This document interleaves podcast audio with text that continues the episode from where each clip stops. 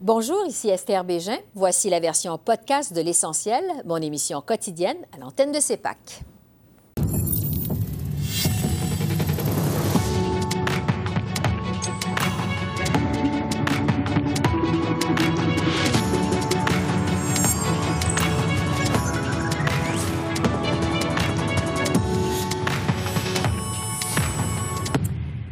Bonjour, Mesdames, Messieurs. Bienvenue à cette édition de l'Essentiel qui vous présente les faits saillants de la semaine politique à Ottawa, une autre semaine qui a été dominée euh, par les blocus ferroviaires au pays. Avec notre panel de journalistes, on analyse donc, entre autres, cette troisième semaine de gestion de crise pour le gouvernement de Justin Trudeau. Mais d'abord, euh, Éric Cardinal, un spécialiste des peuples autochtones, nous parle de cette toute première réunion en Colombie-Britannique entre les chefs héréditaires des Wet'suwet'en et la ministre fédérale des Relations couronnes autochtones, Caroline Bennett et son homologue de la Colombie-Britannique, Scott Fraser. Bonsoir, Eric. Bonsoir, Esther. Bon, ça fait plusieurs jours que les représentants des gouvernements attendaient justement de rencontrer les chefs héréditaires. Est-ce que euh, cette réunion, juste le fait que finalement elle se tienne, ça vous semble un développement important dans la crise? C'est une avancée extrêmement importante. On vient de passer à une nouvelle étape où là, maintenant, on a réussi à créer le dialogue entre le gouvernement et les chefs héréditaires Wet'suwet'en, ce qui, euh, ce qui est une excellente nouvelle. Bon. Vous êtes spécialiste des euh, questions autochtones. Vous êtes aussi conseiller stratégique. Je me demandais si les ministres Bennett et Fraser, euh, vous avez consulté tout juste avant d'entrer en réunion avec les chefs héréditaires à Smithers. Ça aurait été quoi votre premier conseil? Bien, D'abord, c'est de respecter le, le, leur système justement de, de, clans et de chefs héréditaires. Euh, je les aurais conseillé d'abord de bien s'informer sur à qui ils parlent, à qui ils ont affaire et euh, comment complexe est le système politique interne à la nation Wet'suwet'en.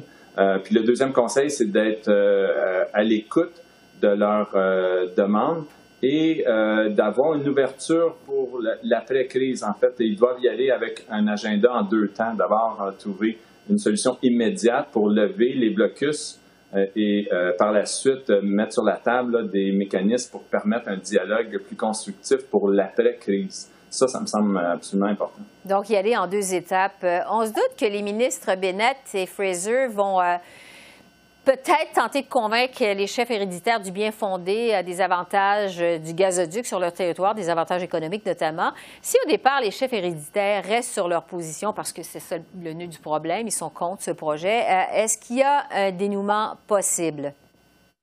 Je ne pense pas que ce soit une bonne idée d'essayer de les convaincre à ce moment-ci du bien fondé du projet. Je pense que ce qui est important, c'est de reconnaître que le gouvernement fédéral a une responsabilité de consulter et d'accommoder les, Premières Nations quand il y a un projet sur les terres ancestrales, là où il y a potentiellement un, des droits ancestraux et un titre ancestral. Et c'est là que le pouvoir des chefs héréditaires est important. Et c'est pour ça qu'à cette rencontre-là, ce que le gouvernement fédéral doit dire, c'est nous allons assumer nos responsabilités, nous allons faire en sorte que la consultation ait lieu de façon pleine, entière, adéquate et que vous puissiez exprimer vos, euh, vos opinions, vos commentaires, euh, vos préoccupations par rapport au projet. Et ça revient aussi à un des principes qu'on retrouve dans la Déclaration de l'ONU sur les droits des peuples autochtones, c'est-à-dire le consentement libre, préalable et éclairé, qui n'équivaut pas à un droit de veto, mais euh, plutôt à des efforts vraiment importants de la part du gouvernement pour rechercher un, un accord des partis ou à tout le moins trouver euh, des moyens de les accommoder le. Oui. Est-ce que ça pourrait, ça se pourrait qu'on en vienne à la conclusion que finalement, il faut euh, retourner à la table des négociations et euh, en fait inviter les chefs héréditaires euh, pour reprendre du début les pourparlers sur ce projet de gazoduc de Coastal GasLink. Est-ce que ça se pourrait que finalement, on en vienne à la conclusion qu'il faut recommencer complètement le processus? Ben, pas recommencer, je pense pas complètement le processus, mais il y a certainement plus de consultations à mener. C'était d'ailleurs une des conclusions du rapport du Bureau d'évaluation environnementale de la Colombie-Britannique qui a interpellé la, compagnie et qui a dit vous devez euh, refaire ou en fait faire davantage de consultations euh, au, sein de la nation Wet'suwet'en. Puis euh, ce qu'il faut dire, c'est qu'en droit canadien, même s'il y a une entente avec une entreprise, ça, ça ne lève pas le fardeau du gouvernement d'assurer une consultation de la, la, la, nation. Donc, le gouvernement fédéral a quand même la responsabilité de s'assurer qu'il y a eu une consultation adéquate l'ensemble des parties prenantes de la nation Wet'suwet'en. Vous parlez de la situation à Ganawagé. On sait que c'est toujours très tendu, tendu du côté de Ganawagé. Euh, le premier ministre du Québec, François Legault, a affirmé mercredi que la police attendait avant d'intervenir, même si on sait, il y a une injonction euh, du CP euh, qui pourrait lui permettre de le faire. parce que les Mohawks ont des AK-47 sur le territoire, qu'est-ce que vous pensez de cette déclaration du premier ministre du Québec?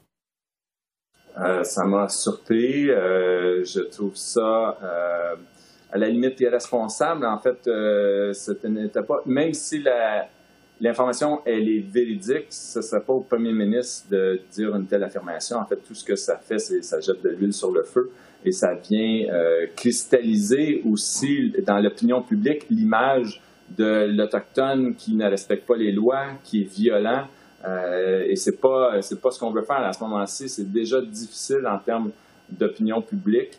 Euh, il faut pas il faut pas en rajouter et je pense pas que c'était nécessaire qu'il le fasse. D'autant plus que les informations qu'on a, c'est qu'il n'y en a pas d'armes actuellement sur euh, du tout sur les, les, blocus et même autour. Donc c'est assez surprenant comme déclaration. Quand des chefs comme Ghislain Picard disent que ça vient jeter de l'huile sur le feu, c'est ce que vous croyez également de votre côté? Absolument. On, puis on, l'a senti, euh, ça l'a euh, vraiment déstabilisé et, ça, l'a déplu énormément, euh, pour utiliser un euphémisme, les, représentants Mohawk. donc, eux, ils ont vu une forme de provocation. puis ça, mais c'est pas bon parce que ça fait le jeu des radicaux, autant du côté des Mohawks que des non-autochtones. Et actuellement, les leaders à Kanawake sont, sont solidaires du blocus, euh, mais un blocus qui est pacifique et qui, sur lequel on ne retrouve pas d'éléments radicaux, euh, à moins d'informations comptables, mais pour l'instant, ce n'est pas le cas. Sauf que si on fait ce type de déclaration-là, ça ne peut que exciter justement des éléments plus radicaux au sein de la communauté. Pour revenir, ouais, vous êtes euh, optimiste? Moi, je suis relativement optimiste à ce moment-ci, oui. Relativement optimiste. On va se laisser là-dessus. Éric Cardinal, chargé de cours euh, sur euh, le droit canadien et les peuples autochtones à l'Université de Montréal. Merci beaucoup. Merci à vous. Au revoir. Va faire un saut du côté de l'Alberta où la menace de séparation refait surface de plus belle. Le premier ministre Jason Kenney est en colère. On le sait, sa province a perdu le gigantesque projet de sable bitumineux de Tech Resources qui devait générer des milliards en retombées économiques en plus de créer des milliers d'emplois en Alberta. M. Kenney brandit donc la menace d'un référendum. Alors, pour mieux euh, comprendre ce qui se passe en Alberta, je retrouve du côté d'Edmonton Frédéric Boilly, qui est politologue à l'Université de l'Alberta. Bonjour Frédéric. Bonjour. Bon, c'est une grosse semaine pour l'Alberta, c'est le moins qu'on puisse dire. La province a perdu ce gros projet énergétique, a gagné quand même en cours d'appel relativement à son opposition euh, à la taxe, euh, taxe fédérale sur le carbone. Il y a eu un discours du trône, il va y avoir un budget. À travers tout ça, il y a la menace de référendum. Je vous demanderai d'abord jusqu'à quel point c'est sérieux cette menace référendaire de la part de l'Alberta? Oui, on a beaucoup de difficultés à l'évaluer euh, de manière précise parce mm-hmm. que euh, bon, on en parle, mais euh, on n'a pas de disons de, de, de, calendrier avec une date butoir où on aurait cette, un référendum, par exemple, sur la, séparation ou un référendum sur la péréquation. Pour le moment, on est encore, je vous dirais, dans l'optique où euh, on met sur la table certaines propositions. Euh, c'est pas encore très euh, concret, euh, mais on brandit cette menace-là pour s'en faire un levier politique, pour être capable par la suite d'avoir justement un interlocuteur du côté fédéral. Et donc c'est pour ça qu'on voit aussi du côté du gouvernement fédéral une certaine minimisation du problème en disant bon, écoutez. oui, après les résultats de l'élection fédérale, on semblait être dans un mode de discussion un peu plus approfondi. Et justement, depuis euh, le début du mois de janvier, on avait l'impression que euh, là, les discussions ne se poursuivaient pas vraiment. Évidemment, avec la question du euh, Tech Frontier, de ce projet-là qui a été mis de côté, mm-hmm. c'est ça qui vient là maintenant tout relancer ce discours-là. Et là, ce qui reste à voir, euh, c'est jusqu'à quel point euh, Jason Kenney est sérieux pour mettre en place des propositions, comme il l'a annoncé dans le discours euh, du trône hier, des propositions donc qui permettraient, par exemple, à des citoyens d'avoir des référendums pour des questions de politique publique, peut-être des questions constitutionnelles. Là, on n'en est pas trop certain. Ça va dépendre de la forme euh, de ce qui va être proposé par le gouvernement euh, conservateurs unis. Euh, mais on voit que là, il y a eu, je pense, euh, un pas supplémentaire qui a été fait par le gouvernement pour dire, écoutez, on est quand même sérieux pour obtenir euh, des gains, obtenir des nouvelles choses de la part d'Ottawa parce que on trouve qu'on est tout simplement marginalisé. Donc, un nouveau rapport de force encore plus fort, disons, avec Ottawa. On sait que le premier ministre Kenney a déjà promis un référendum pour forcer le gouvernement fédéral à modifier le système de péréquation péréquation, un référendum qui aurait lieu au plus tard à l'automne 2021. Est-ce que ce référendum sur la séparation pourrait se faire en même temps? Est-ce que c'est un échéancier qui serait possible? Pour le moment, on ne le sait pas. Mm-hmm. Euh, ce qui va rester à voir, ça, pourrait être une possibilité, cela dit, mais euh, je pense que séparation, euh, on n'en est pas encore rendu là. Par contre, un référendum, même sur la péréquation, ce serait quand même quelque chose de gros, parce qu'il faut savoir que la péréquation est quand même un instrument central pour le gouvernement euh, fédéral pour être capable de procéder à des redistributions et s'assurer un équilibre entre, toutes les provinces. Or, si une des provinces contributrices qui euh, se met à dire que là, justement, elle veut un nouveau euh, système de péréquation, ça pourrait être un facteur de perturbation très important, surtout pour un gouvernement libéral qui, sur la scène fédérale, est quand même dans une position de faiblesse et qui est contesté également, comme on le voit cette semaine, par d'autres groupes. dans ce contexte-là, ça pourrait être pour M. Trudeau et Christian Freeland aussi, qu'il faut se souvenir, qui était qui est celle qui, en principe, est supposée euh, de procéder à cette réconciliation entre le gouvernement fédéral et le gouvernement euh, albertain, et de la Saskatchewan également, euh, dans une certaine mesure, ça pourrait compliquer énormément sa tâche que d'avoir cette possibilité-là d'un référendum sur la péréquation. Oui, c'est sûr que ça vient compliquer, euh, ça viendrait en fait compliquer euh, les choses. Sur le retrait du projet de la mine Frontier de Tech Resources, bon, euh, la compagnie, on le sait, a dit que c'était à cause des indécisions, d'absence de politique en fait du gouvernement fédéral quant à sa lutte au changement climatique. Ottawa dit que c'est plutôt des raisons économiques finalement qui ont fait en sorte que l'entreprise avait décidé d'abandonner le projet. quelles sont les véritables raisons derrière cette décision? Qu'est-ce qu'on en dit de ça en Alberta? Ah, en Alberta, c'est des raisons strictement politiques. On ne veut pas entendre parler des raisons euh, économiques? Non, euh, on laisse entendre que c'est euh, l'indécision créée par le gouvernement fédéral et plus particulièrement, évidemment, par les libéraux de Justin Trudeau qui ont conduit à ce rejet. Évidemment, quand on, s'y penche un peu, c'est clair qu'il y a des raisons politiques, oui, mais il y a des raisons économiques également.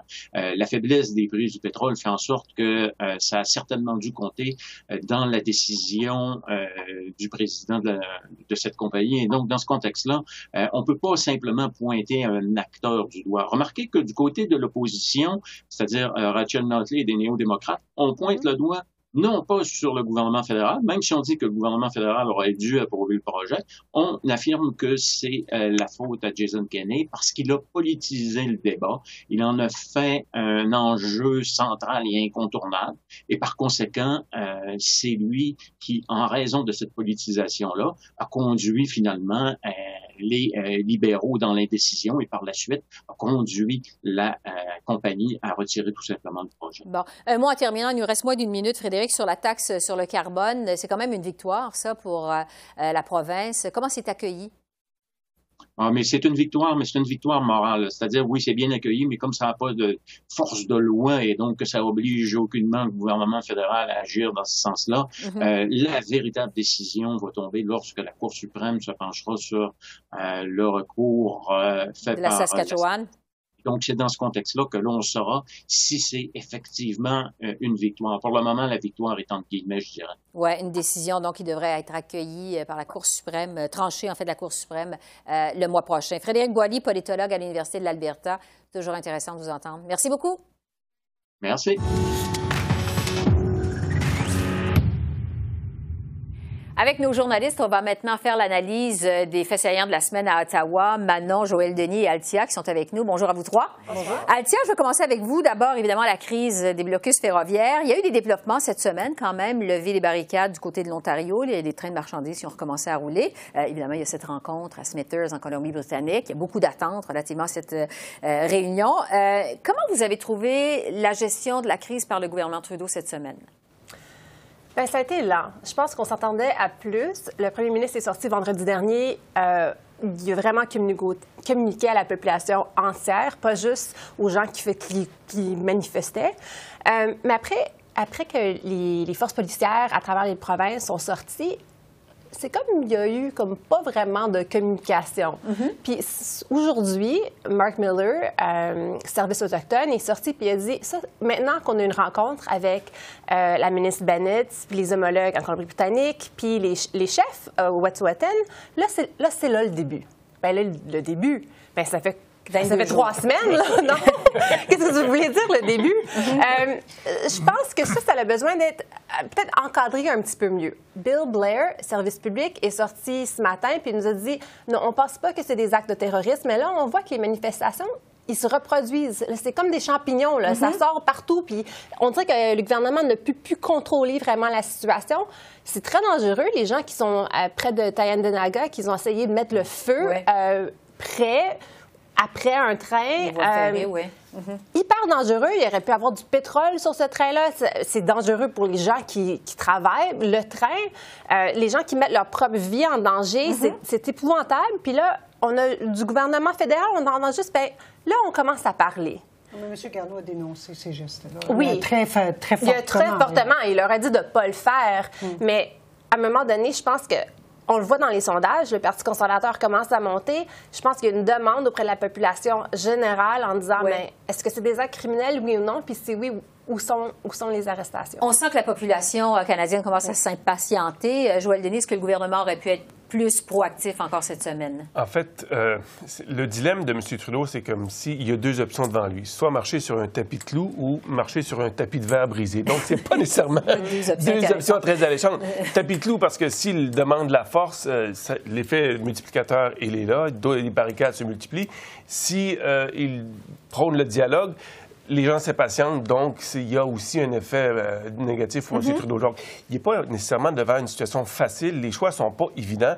Il mise sur le dialogue, mais quand il euh, propose un dialogue, il n'y a personne de l'autre côté qui répond aux appels des ministres qui d'établir ce dialogue. Donc, pour M. Trudeau, il est un peu il est dans une euh, lose-lose situation, comme disent les Anglais, et ça fait en sorte que tout le monde euh, critique M. Trudeau. Il se retrouve au cœur d'un grand problème euh, auquel il n'y a pas nécessairement de solution facile. Parce que là, il y a quand même un début de dialogue avec cette rencontre. Du ça fait longtemps que le gouvernement le demande. Et, je pense que la faiblesse de M. Trudeau, c'est dans sa capacité d'expliquer clairement la stratégie qu'il suit. Mm. parce que on peut bien dire, oh, le dialogue, mon Dieu, c'était l'équivalent de rien faire. Il faut qu'il y... Mais là, tout le monde dit, vous voyez, pour avoir, pour plus avoir de barricades, il faut qu'il y en ait un dialogue. Donc, tout le monde mise maintenant sur cette rencontre que mm-hmm. finalement, euh, le gouvernement a, réussi à obtenir. Mais il faut se rendre compte qu'il y a aussi eu un travail euh, de la Colombie-Britannique avec l'ancien député Nathan Carlin qui a joué l'intermédiaire auprès parce qu'il était député de cette région-là, il mm-hmm. connaît les chefs héréditaires. Et ça, ce travail-là va commencer avant même qu'il y ait les arrestations de chefs héréditaires. Donc, ce travail-là, on ne le voyait pas pendant un grand bout de temps. donc, il est en poste depuis la fin du mois de janvier, donc c'est un bout de temps qu'il est là. Donc, c'est, M. Trudeau était défavorisé par le fait qu'il y a tout un aspect de ce qui se faisait ne pouvait mhm. pas être sur la, place publique. On l'a vu d'ailleurs avec cet accord CNCP pour euh, livrer des marchandises essentielles. Donc, euh, mais les gens veulent une solution rapide, ils veulent que ce soit M. Trudeau. M. Trudeau, ils l'ont répété, ils ne peuvent pas dire à la police quoi faire.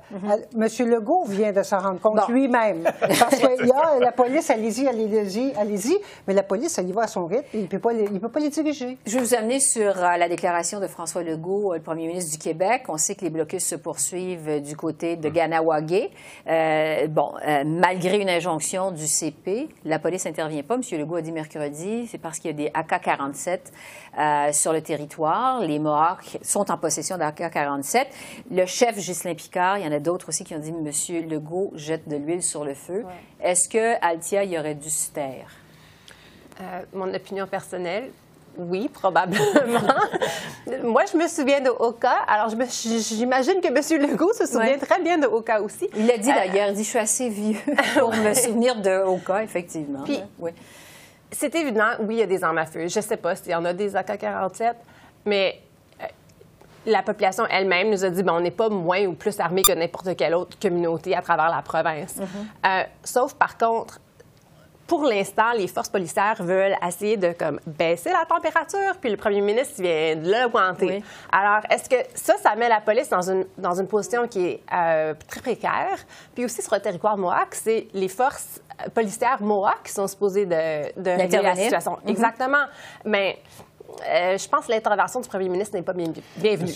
Monsieur Legault est le premier ministre qui s'est montré le plus impatient parmi les, chefs des mm-hmm. les, premiers ministres provinciaux. Et il récolte un peu ce qu'il sème, parce qu'à la suite de ses propos, il y a des gens qui se sont braqués. Et je ne serais pas étonné de voir que les barricades qui sont en, ce moment installées soient de nouveau fortifiées. Elles l'ont été hier, mais mm-hmm. ça pourrait amener euh, les, les qui est une population autochtone très, comment dirais-je, militante. Voilà, c'est un bon bon terme, merci Manon, militante, qui n'a pas peur aux yeux, n'a pas peur de se mesurer au gouvernement. Et donc, Monsieur Legault risque de goûter à sa propre médecine là, au cours des prochaines semaines. Rapidement là-dessus. Oui, moi je trouve que M. Legault a vraiment été contre-productif parce que les chefs euh, officiels des, premières, de la uh-huh. Première Nation Mohawk tentent depuis au moins une semaine et demie de calmer le jeu. Il y a eu le chef des Peacekeepers près de à Tenyanga, en tout cas, qui lui avait demandé qu'il défasse les barricades je veux dire, là, il vient, il vient comme de braquer, comme le disait Joël, encore plus, les gens plus militants qui sont, euh, qui sont aux barricades. L'Alberta, ça a été une grosse semaine. Ça a mal commencé d'ailleurs avec l'abandon du projet de Tech Resources. Euh, Jason Kenney, furieux, dit que c'est la, la, faute euh, d'Ottawa. Euh, Altia, qu'est-ce que vous pensez de la réaction quand même assez forte de Jason Kenney? Qu'est-ce que vous en pensez? Complètement prévisible. Monsieur Kenney a fait que le projet Frontier était devenu le symbole de euh, la souffrance des Albertains, puis d'un nouveau monde qui s'étendait possiblement devant leurs yeux. Puis si le gouvernement avait dit oui à Tech mardi, il y aurait eu tellement de pression énorme sur Frontier pour commencer un projet que eux-mêmes disaient n'avait aucune viabilité financière, uh-huh. faisait pas de sens, puis euh, une des raisons, je crois, que Tech a décidé, bon, pour l'instant, on abandonne le projet, on ne veut pas que le gouvernement se prononce, c'est à cause du symbolisme que Jason Kenney avait rendu ce projet. Moi, je vous dirais, Esther, euh, ce genre de projet-là, c'est le premier d'une série, on en a vu d'autres d'ailleurs dans le passé, qui seront euh, euh, rejetés par, non seulement par les entreprises elles-mêmes, parce que c'est devenu trop coûteux pour exploiter les sables bitumineux, le prix du, pétrole n'est pas bon, mais ce projet-là suscite beaucoup de grogne, de levée de boucliers des groupes environnementaux et même des groupes autochtones. Certes, il y a eu des groupes autochtones qui étaient d'accord avec le projet, mais ailleurs, il y en a d'autres qui sont uh-huh. contre. Et ça, à mon sens, ça veut dire une chose au Canada, les grands projets énergétiques, c'est fini. D'ailleurs, on a entrepris, on a vu M. Legault euh, indiquer qu'on pourrait même faire une croix sur le, projet, le projet GNL euh, de gaz naturel au Québec parce qu'il n'y a peut-être pas nécessairement l'acceptabilité sociale. il a entendu, mhm. il a vu ce qui se passe en Colombie-Britannique, il ne veut pas que ça se reproduise au Québec. Manon, euh, M. Kenney ressort sa menace de référendum. Il veut des outils euh, législatifs pour tenir un référendum. Euh, est-ce qu'il joue avec le feu quand il parle comme ça de référendum sur la séparation de l'Alberta du reste du pays? Euh, le même feu euh, avec lequel il joue lorsqu'il euh, il monte au nu un projet qui, à son mérite même, de toute façon, ne devait pas aller de l'avant mm-hmm. pour des raisons économiques, financières, investisseurs. Non, mais la liste est longue comme ça d'objections à tech qui n'ont rien à voir même avec les Autochtones et l'opposition. Mm-hmm. mais là, il joue aussi une corde de, de l'Alberta contre le reste du pays sur la question, entre autres, de la péréquation, alors que la péréquation n'a absolument rien à voir avec les déboires de l'Alberta actuellement. Et euh, c'est. Euh, il, déforme beaucoup les, faits, en tout cas, il les, met dans un contexte qui n'a pas rapport parce que ça alimente une grogne qui lui sert politiquement. Mm-hmm. Euh, c'est extrêmement dangereux alors que l'Alberta devrait se préparer à cette transition économique, entre autres sur le plan énergétique, parce que justement, des grands investisseurs de ce monde ne veulent plus ou veulent de moins en moins investir dans les énergies fossiles. Diversifier davantage l'économie de l'Alberta. Euh, donc, sur la course au leadership du Parti conservateur, parce qu'aujourd'hui, c'était la date limite pour la première euh, étape de mise en candidature. On se retrouve avec une demi-douzaine de candidats. Euh, Altia, est-ce que, en fait, la question du départ de cette course, on s'achemine vers un couronnement de Peter McKay? Pour l'instant, oui, encore. Mm-hmm. On verra si ça va changer. Monsieur McKay, quand même, n'a pas eu un début de course euh, facile. Il y a eu euh, plusieurs bousculades, uh-huh. surtout à travers les médias sociaux, euh, son compte Twitter notamment.